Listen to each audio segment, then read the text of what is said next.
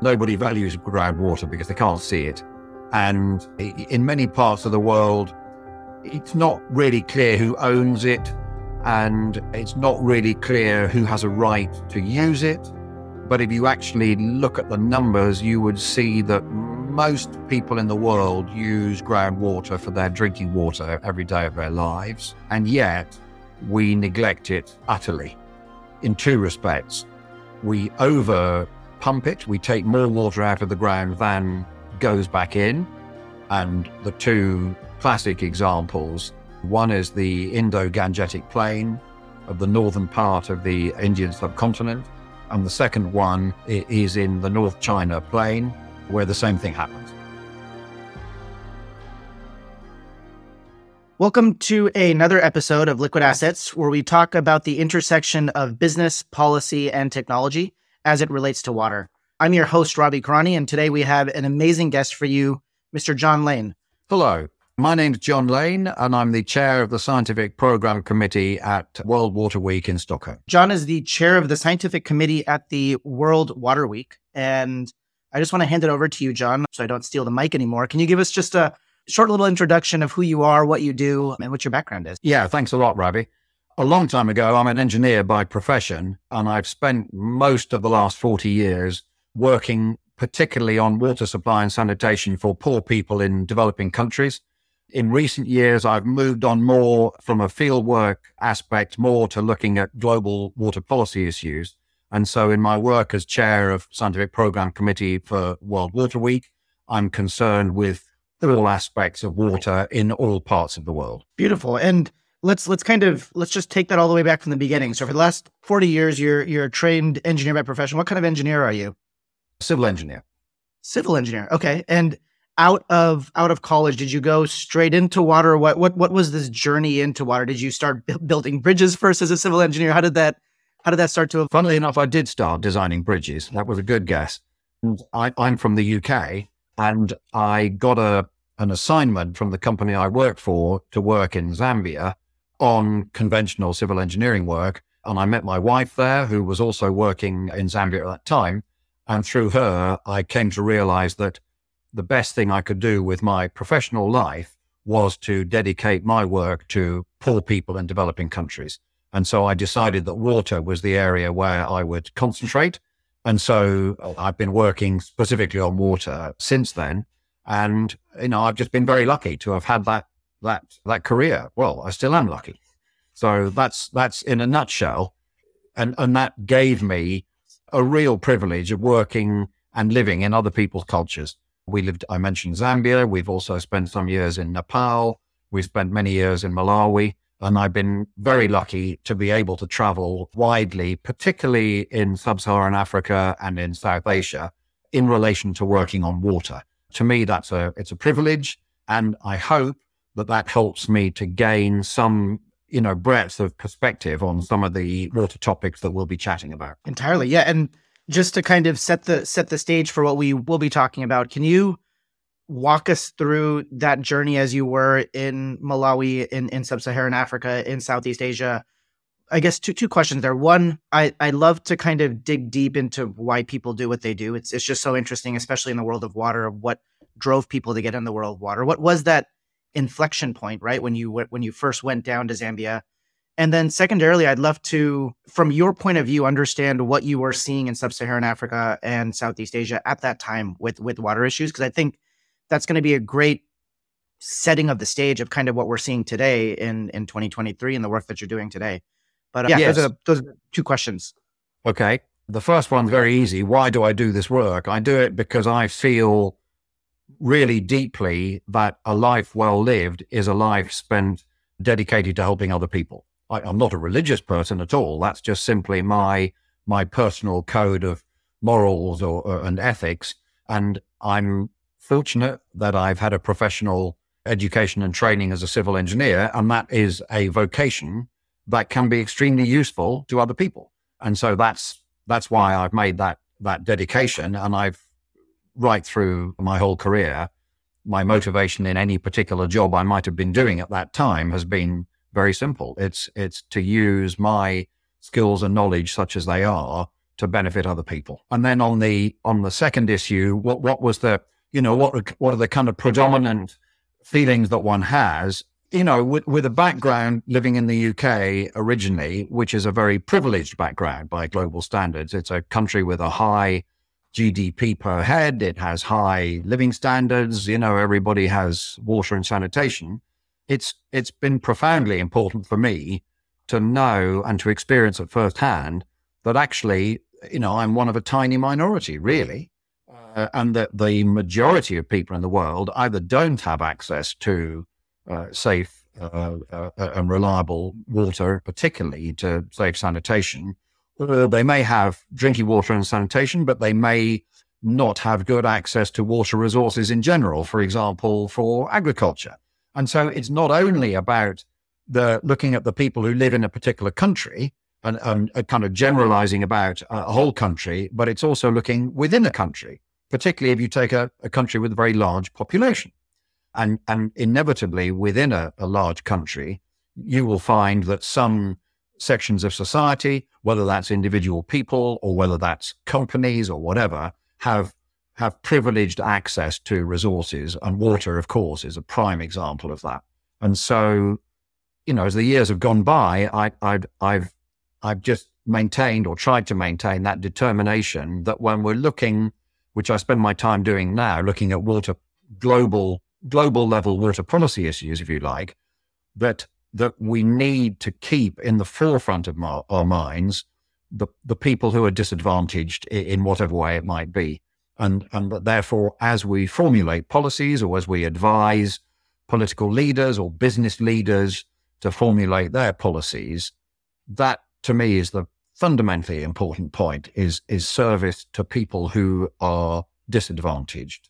And then in the last few years, as with many of my colleagues, the whole subject of global heating and climate has become really important to me. And I think we'll talk about that during this conversation. But, but just as a start, let me say that now a lot of my focus, a lot of my thinking relates to if you look at a question that's to do with water, that is also a question which is to do with climate change by definition. And therefore, I feel that whether we're looking at sanitation or drinking water or water resources management or whatever it might be, we no longer have the luxury of studying that topic in isolation. We have to know that that topic is part of a bigger picture. And to me, the ultimate big picture is the future of humanity on the planet. And therefore, the whole topic of, of climate change and global heating is something which is profoundly important to all of us. And that will come through in our conversation. Yeah, entirely. Why don't why don't we actually go ahead and, and jump right jump right into that? Because you've opened up a perfect topic. Can you can you kind of unwrap that a little bit more of, of of against the work that you're already doing, working with policy members, and also just for the audience at the kind of largest scale, let's kind of just get down to first principles, right? Why why is water related to climate change, related to, to global heating? How how would you explain that? Yeah, thanks. Good question. The the first thing that strikes people is that you can talk in an abstract way about the average global temperature. You know, we see this all the time in, in media headlines that, that, that since the industrial age started, the average global temperature has now gone up by 1.1 or 1.2 degrees, and, and the scientists and the politicians are working on trying to limit that to maybe 1.5 degrees or, in a really bad, bad case, two degrees. And it's quite difficult just as an individual person to say, well, hey, what's, what's the big deal with that? Outside my door, the temperature goes up by 20 degrees between summer and winter. You know, what's, what's 1.1 degree? But the answer is that rather small increase it is translated through the medium of water because water is is is what is the manifestation of global climate. Climate means what's happening to water. Where's it raining? How much is it raining? Do we have droughts? Do we have floods? Do we have hurricanes? Do we have storms? All of those involve water, either too much or too little, in the wrong place at the wrong time. And so that apparently innocuous one degree or one and a half degrees translates into enormous, turbulent and dramatic changes in climate patterns, and water is the medium through which people are offended, are, are, are, affected. So the vast majority of impacts on people come from the flooding or from the drought rather than directly from the increase in average temperature. Okay, so so that depicts water as as part of the mechanism through which climate change occurs and impinges on us. But but what interests me in particular is to turn that around the other way and say, well, what are the characteristics of water and water management that can help us to actually reduce that impact? Mm-hmm. Where are activities that we are currently doing that can actually help to slow down the increase in global heating, for example? Or what are we doing in relation to those big climate cycles that would enable us to not just react to, but somehow to be able to help them to be less impactful or less dangerous, both for us and for ecosystems around the world. Uh, I, it, I'm, I'm getting, I'm just seeing civil civil engineer mechanics here at play too, right? If you think about a if you think about a mass spring dashpot or a bridge, right? If you if you have these systems diagrams and you get a really really big wave that goes out of control, it's the after effects of what's happening versus the actual one to two degrees yourself, right? So it's it's all of these these these elements, these characteristics, these parameters of what the output is of the systems diagram that mm-hmm. ends up causing the problems. And so if you're if you're looking at what what are the characteristics around water and water management to help be more preventative, proactive, or even decrease the impact versus being reactive, what what is what is the Pareto of those? Or like, you know, what are the what are the top three or top five that we're looking at today? And and how can we focus on those characteristics to use water as a heuristic or as a lens to then combat this this kind of larger issue? Good. Yeah, absolutely. I'll I'll give you the top three um, that are these are water related activities that we can do that will reduce greenhouse gas emissions and therefore slow down global heating. Number one is how we grow rice. Hmm. And you might say, hang on, this guy's a water guy. What does he know about growing rice? And the answer is, I don't personally know a lot about it, but I know some people who do. And the essential point is that if you, if you flood your rice fields, which you have to do for the young seedlings to start growing, okay, but if you keep your rice fields flooded all through the growing season, the microbes around the roots of the rice plants give out vast amounts of methane, huge amounts of methane. We don't really know how to measure the amount of methane, but it's a lot. Whereas if you dry the rice paddies, the rice will still grow perfectly well. You'll get the same yields of tonnage per hectare, but those microbes will not give off that methane. And so by modifying your irrigation, which is water management, you can still produce the same amount of rice, but you can reduce enormously the amount of methane going into the atmosphere. That's number one. Number two is, is human shit, sanitation, wastewater treatment, whatever you want to call it. That the, the, the, decomposition of any sort of excreta from animals, and you know, humans are pretty numerous animals, uh, gives off methane. Mm. And we're only just beginning to realize how much of the methane in the atmosphere is actually coming from human shit. And I'll just give you one example of the city of Kampala in Uganda, where recent academic studies over the last three or four years indicating that perhaps one third of the total human greenhouse gas emissions from that city is from the sanitation systems. One third. Unbelievable. One third. Oh my gosh. Unbelievable. You, you, know, you, you, you just would never have thought of that. And so now we're beginning to realize that there's something we can do, which is that we can design our sewage treatment works or what we call wastewater treatment plants to capture the methane.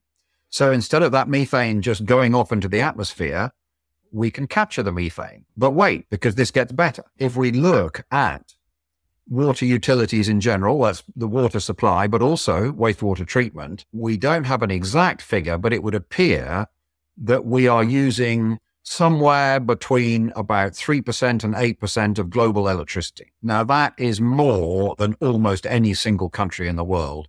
It's at least as much as the aviation business. It's at least as much as the shipping business. And my goodness, the politicians and the media talk about flying and, and shipping, don't they, as sources of, of greenhouse gases. But nobody talks about sewage plants, but actually they're comparable. And having captured the methane, we then burn that methane in a controlled manner to create power. And we can create more power by capturing that methane than we are currently using from the national grid. So that's a win win. We reduce our methane emissions and we generate the power. Now that's brilliant. And that's point number two. Point number three is something which is, has been known for 100 years, which is hydroelectric power. That the greenhouse gas emissions for generating electricity through hydroelectric power are much, much smaller than those from burning fossil fuels.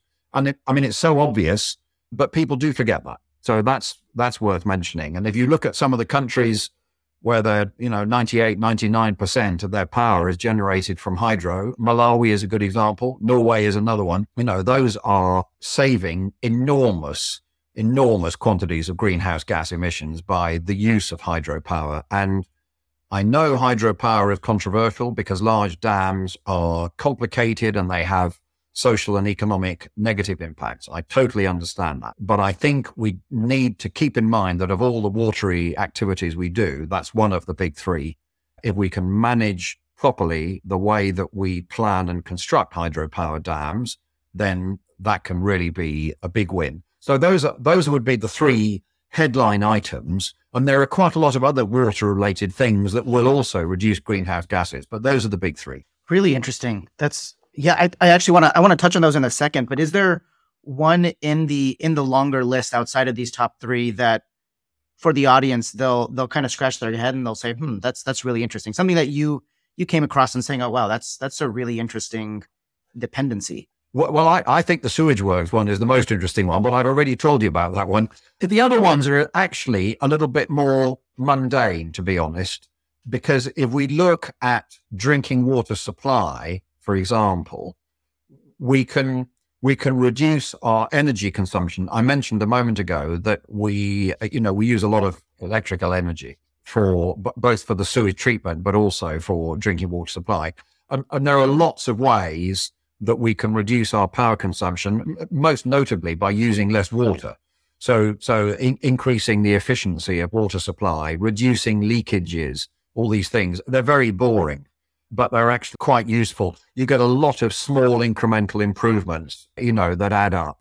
And it's also the same with water for agriculture, because let's bear in mind that out of the water that humankind is using, about three quarters of it we're using for irrigation. The remaining quarter is is for industry, for hydropower, for drinking water. Well, maybe that's two percent or three percent. So the actual out of the water that we're using, drinking water is a small user, and agriculture is by far the biggest. And so, wouldn't it be great if we could come out with, uh, uh you know, innovations that relate to irrigation water usage? I, I mentioned the point about rice because that's yeah. specific to methane emissions. But irrigation in general, even setting aside the benefits on methane emissions, it, it can be made so much more efficient, use much less water. There's this phrase about producing more crop per drop. And, and yes, people have been working on that for, well, decades, but there's, but there's a lot more we can do. And I think a lot of these modern technologies, for example, remote resource monitoring from space. You know, mm-hmm. you, you see all the headlines about satellites that they're spying on us or, you know, they're gathering data about us. Well, there is some, the good news about satellites as well, which is, my goodness, they're really useful to look at the way that water is moving both on the surface, but even by deduction, how underground water is working. And we'll talk about groundwater later, I'm sure. And therefore, helping farmers and irrigation managers to optimize their use of water. So, as I say, that you know that's a that's also rather a boring subject to other people. It's very interesting if you're an irrigation manager, but it's pretty boring for other people. But it, but those those kinds of things reflect an underlying point, which is how valuable water is. you know, water, and, and I've just mentioned that three quarters of it is being used to grow our food. You know, that's fundamental for us all to live, right? Water is, is so valuable to the functioning of human society at all to be able to feed 8 billion people. It's so valuable for the industries that serve the needs of all those billions of people.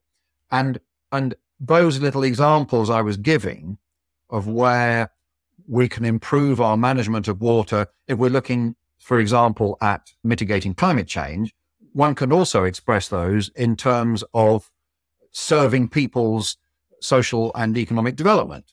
Water is one of the fundamental resources available for political leaders, for the private sector, for public sector utilities, for individual farmers and, and local groups to, to generate benefits of all sorts economic benefits, health benefits, even benefits in terms of peace and security and international cooperation. And, and, I, and I think that we as water professionals have been too shy. We've not communicated that very well. I'm sure if we stopped someone in the street outside, either where you are or where I am, or you know, all around the world, and we said to, you know, how do you feel water is useful to sustain your level of civilization? You know, people would talk about drinking water and clean water coming out of the taps, of course. And people will talk a bit about irrigation, but but there's a huge amount of, of, of fundamental importance that water and water management has that we do not explain to other people. And consequently, if people don't value something, they don't care for it. And that's something that we need to communicate better, which is that water is valuable for, for us all. And therefore, let's care for it. And the more we care for something, the more benefit it will it will give back to us. I want to I want to actually unpack two things that you that you said there. One, I definitely want to touch on the groundwater piece. I actually interviewed somebody that was from a, from both an agricultural satellite company as well as one that's doing groundwater. I'd love to get your take on that. But the the first thing I actually want to talk about is what you just said. Is I feel like water has a messaging problem, right? As a communications problem. Like you said, if you don't value something, then then you're just not going to take importance in it. And so, is there any strategies that that you think about? And I know you have, and you work with politicians, you work with governments. Is there anything from the governmental side of things that that is going to change the overall messaging and communication side or what do you think if you if you had a magic wand to wave that you know here's these three initiatives or two initiatives that we could do to get people more interested in water yes absolutely well there's one actually which is that the water people of whom i'm one historically have approached politicians and and leaders holding our hands out to give us money you know, our subject is important. We need money to build dams or pipelines or whatever it might be. And so we are placing demands on them. We come to a minister of finance and, and, we just say, look, we need more money for this. We're, we're important. But, you know, that minister of finance, you know, she or he gets people every day through their office door saying that they're, what they're doing is important. Health, you know, education, you name it. And, and so I think that's completely the wrong way to approach political leaders. My, my vision of this, and this, as I say, is really one point that covers everything, is if we can go to those political leaders and say, here is a tool that will help you to achieve your aims. It turns the whole dialogue round then, doesn't it?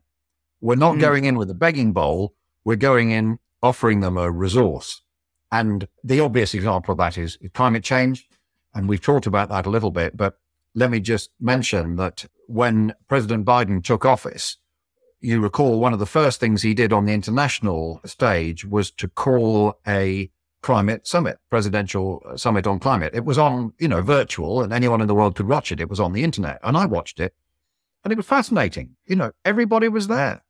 President Xi Jinping was there. World leaders from everywhere. They turned up and they all talked about their aims to reduce greenhouse gas. None of them said a word about how to adapt to climate change. They were all concentrating on how to stop climate change. Mm. And I thought, hang on a minute, what do we talk about as water people? We talk all the time about how to adapt to climate change. We hardly ever say anything about stopping climate change.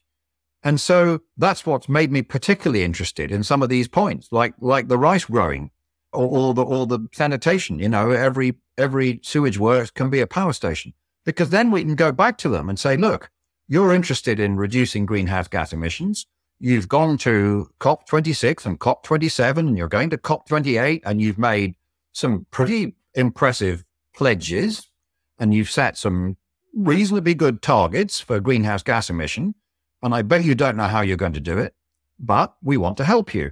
And if you do this with your rice growing, and if you do that with your sewage works, that will help.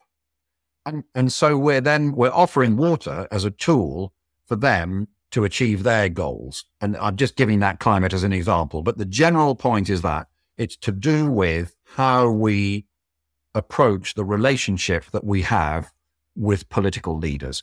And, and by extension, in many, not every country, but in many countries, political leaders are sensitive to the opinions of the people and they respond because people vote for them. So when I say the way we communicate with with politicians, that also means the way we communicate with the voters and the citizens of those countries. That the same point applies.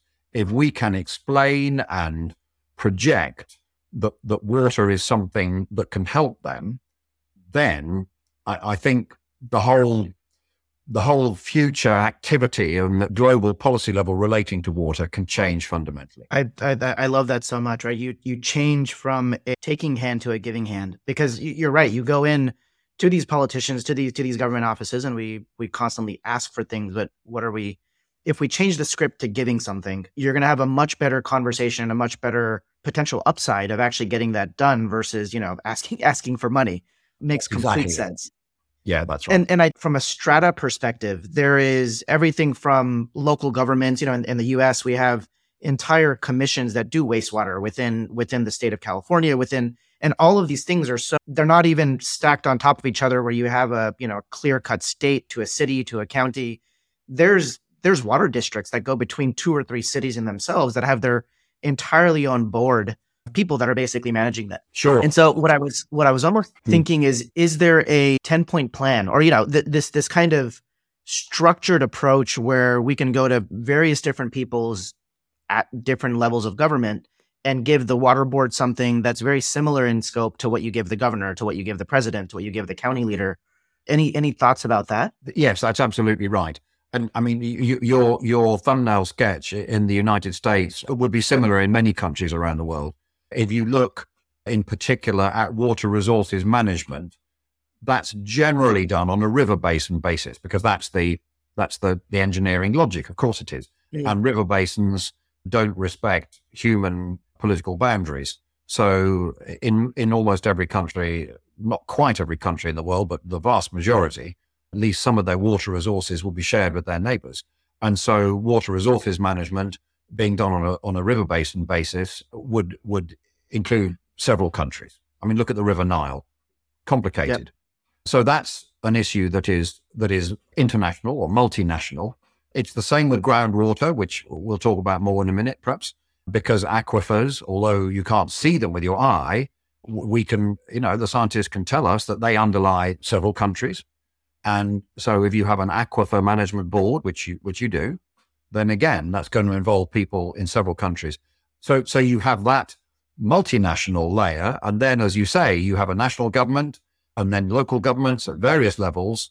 And in different parts of the world, the structures may be different and the responsibilities may be different. You know, for example, does the city council have the responsibility for for water and for sanitation? You know, sometimes it's different in different places. But but the underlying point that you make is spot on which is that we need to have technical and policy messaging that will be relevant to all those different sorts of people at those different levels. It's not only a case of talking to the Minister of Finance or the head of state, uh, important though that is. You're right. We need to be talking at all those different levels, and the messages may be different at, at different levels, and they may be different in different parts of the world you know, I've spoken two or three times in this chat about growing rice. Well, we don't grow rice in the UK, Canada. You know, it's not it's not relevant here. But there are two billion people in the world that that live on rice, so it's relevant to a lot of people in a lot of countries.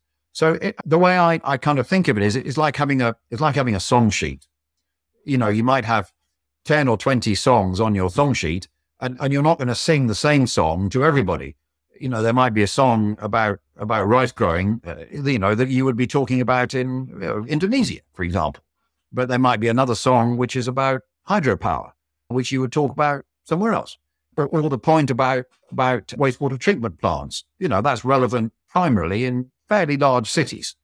Of course, you can do things with methane emission even at a household level, but it's more difficult.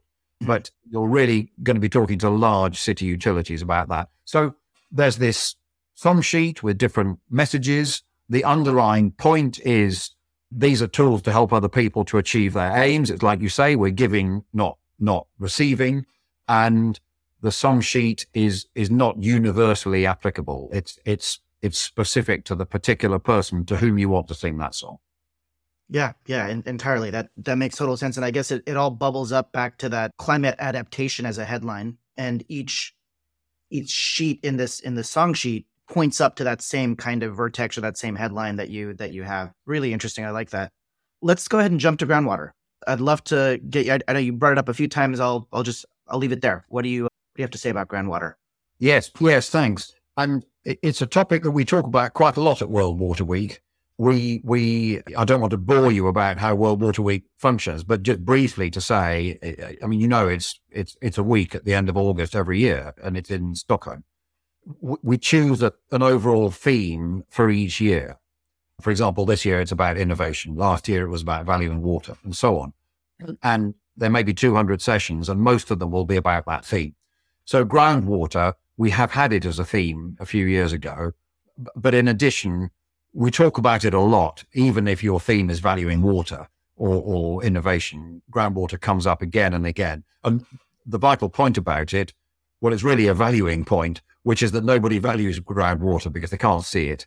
And in many parts of the world, it's not really clear who owns it and it's not really clear who has a right to use it.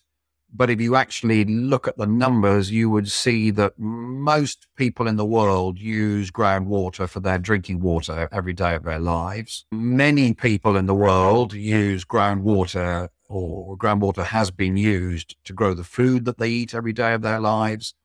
And yet we neglect it utterly in, in two respects. We, we over pump it. We, we're, we're mining water, if you like. We take more water out of the ground than goes back in. And the two classic examples of that that one constantly sees referred to one is the Indo Gangetic Plain, of the northern part of the Indian subcontinent, where pumping of groundwater is is much more than the than the replacement from the rainfall and the monsoons, and therefore the water table is is going down. And the second one is in the North China Plain, where the same thing happens. The the the the, the water table is is getting deeper and deeper at a frightening speed. So so those are just two examples. Uh, you know, that every other country, uh, you know, is equally guilty. So, so, so we are we are abusing that resource, if you like. It, we're not using it sustainably. That's for sure. So that means that farmers now are getting the benefit of using groundwater, but their children and their grandchildren will suffer because they've used too much. And then the second aspect is that we pollute it, either without even knowing about it or knowing but not caring. And so pollution of groundwater is getting worse. And that's a really, really difficult thing to fix because, you know, getting pollution out of water when you're up here above ground you've got a water treatment plant, well, you can do that. But how do you, how do you try to treat water which is in the ground? So, so that's the yeah. main thing about groundwater is that people don't value it properly. And but as we've said earlier in this discussion, there's no point in lecturing people about it, saying you don't value groundwater properly. Well, that's not going to work, is it? So, so we, and I, this is not me personally, but a lot of water people are very expert in groundwater, and they are now communicating much better about it than they used to. It used to be a very technical subject. Hydro, who are a kind of subsector of civil engineering, hydrogeologists deal with groundwater. That's what they what they do every day of their lives. And, you know, they're super brilliant people, but they're a bit technical. And, and so you can go to a conference on groundwater and it's a bit nerdy, if I'm allowed mm. to say that, very technical. But in the last few years, I'm happy to say that many of those colleagues are beginning to communicate much better with the general public and with, you know with, with other other professions about about these problems with groundwater. Because if you turn it the other way round, you can say, look, if we understand groundwater well enough, of course it's a resource we can use.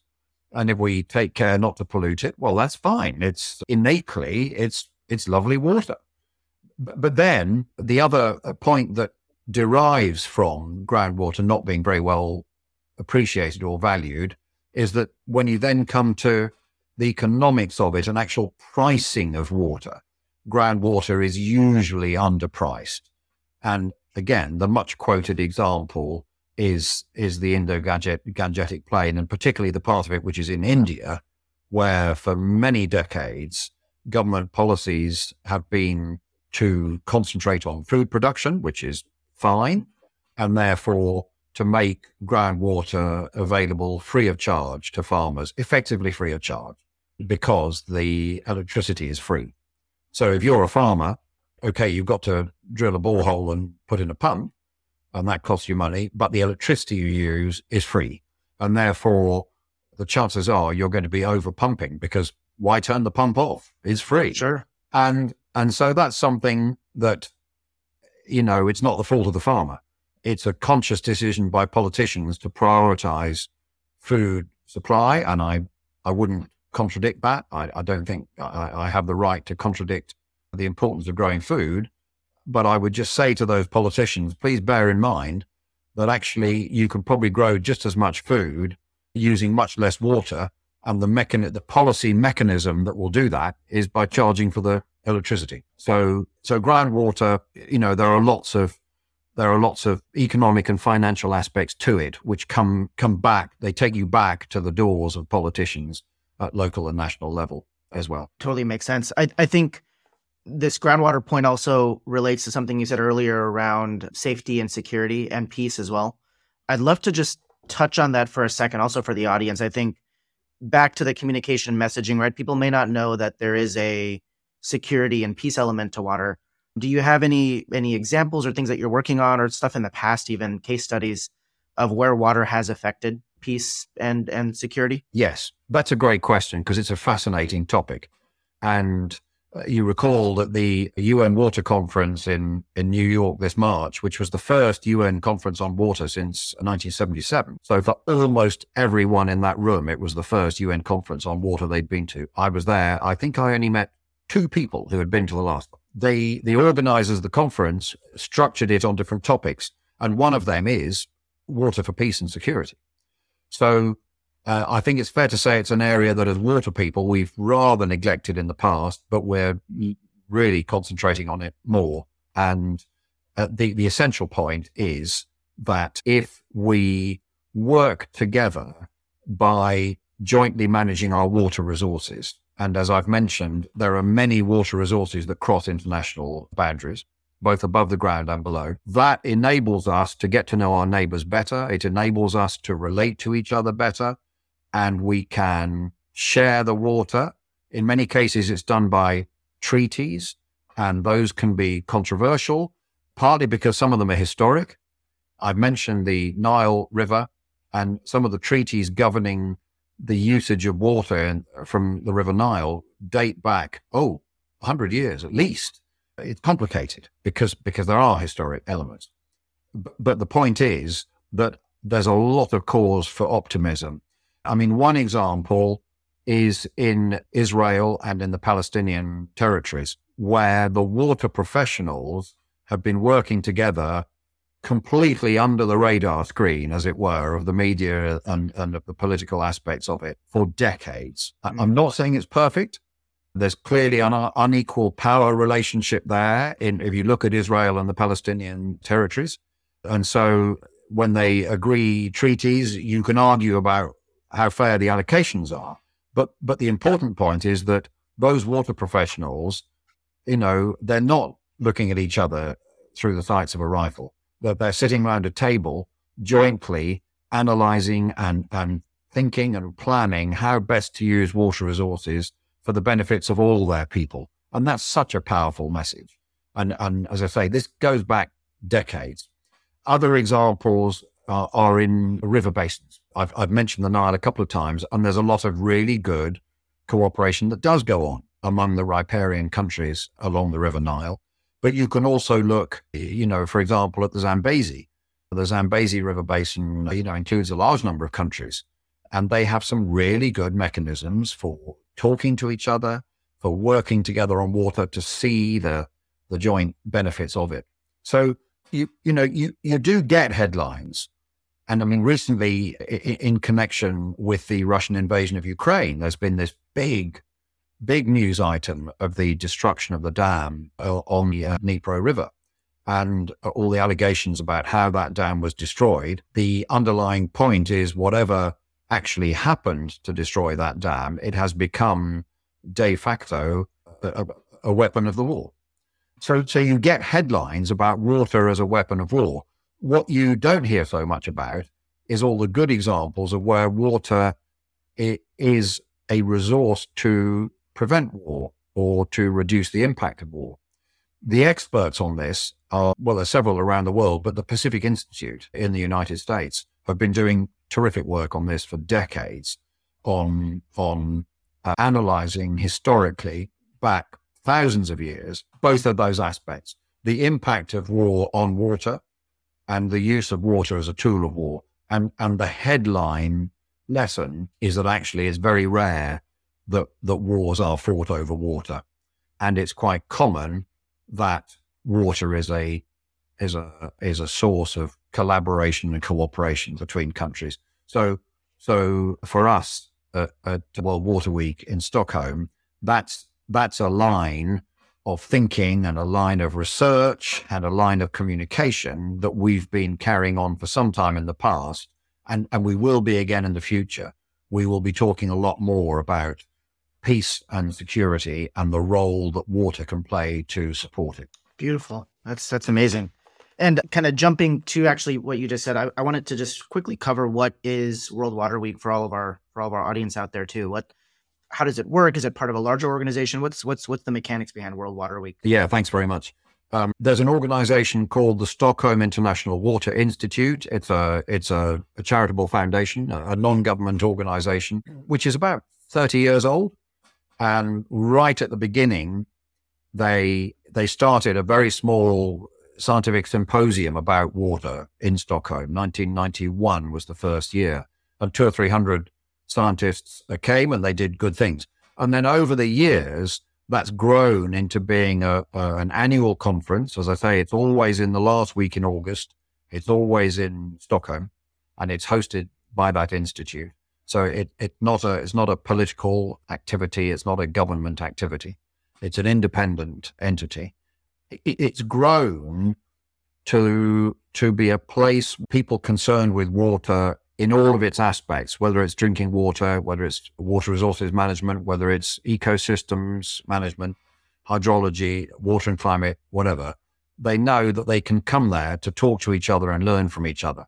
So there are scientists, of course, still attending. There are quite a lot of academic people, but I would say the majority are what you might call practitioners. Whether they're working in, in local government or they're working for non government organizations, they're people who are actually carrying out water management plans, working for utilities, for example, private sector, they're there.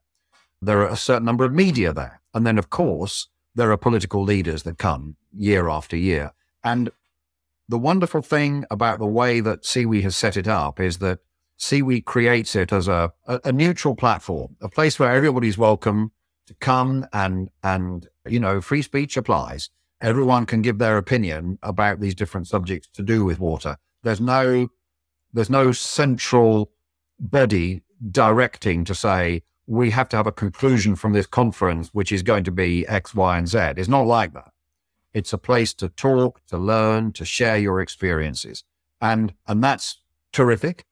And until the coronavirus pandemic affected it, we had about three or 4,000 people getting together every year. And, and if you talked these were senior people from every country in the world. And if you talk to them about what's the role of that week in their working lives, they would say, well, that's where I go and I see my colleagues and I learn what's new in other parts of the world and I get new partnerships. I make new connections. So it, it, has that, it's a powerful social network, if you like. Then since the pandemic, it now has a, a strong online element. So you can, you can go to Stockholm. Of course you can and, and be there in person and three or 4,000 people will be there in, you know, three weeks time. And that costs money to, to go because it's running a conference is an expensive thing. Mm-hmm. And Stockholm's a pretty expensive place to fly to and to stay in. So that's a, that's a problem because it's an expensive place to, to go to a conference, but you can do it all online free of charge. Open access. Anybody in the world can be there. And I would think about 90% of the sessions at Stockholm are up on the, up on the website. You know, it's, it's happening live. So, so, and you can be interacting.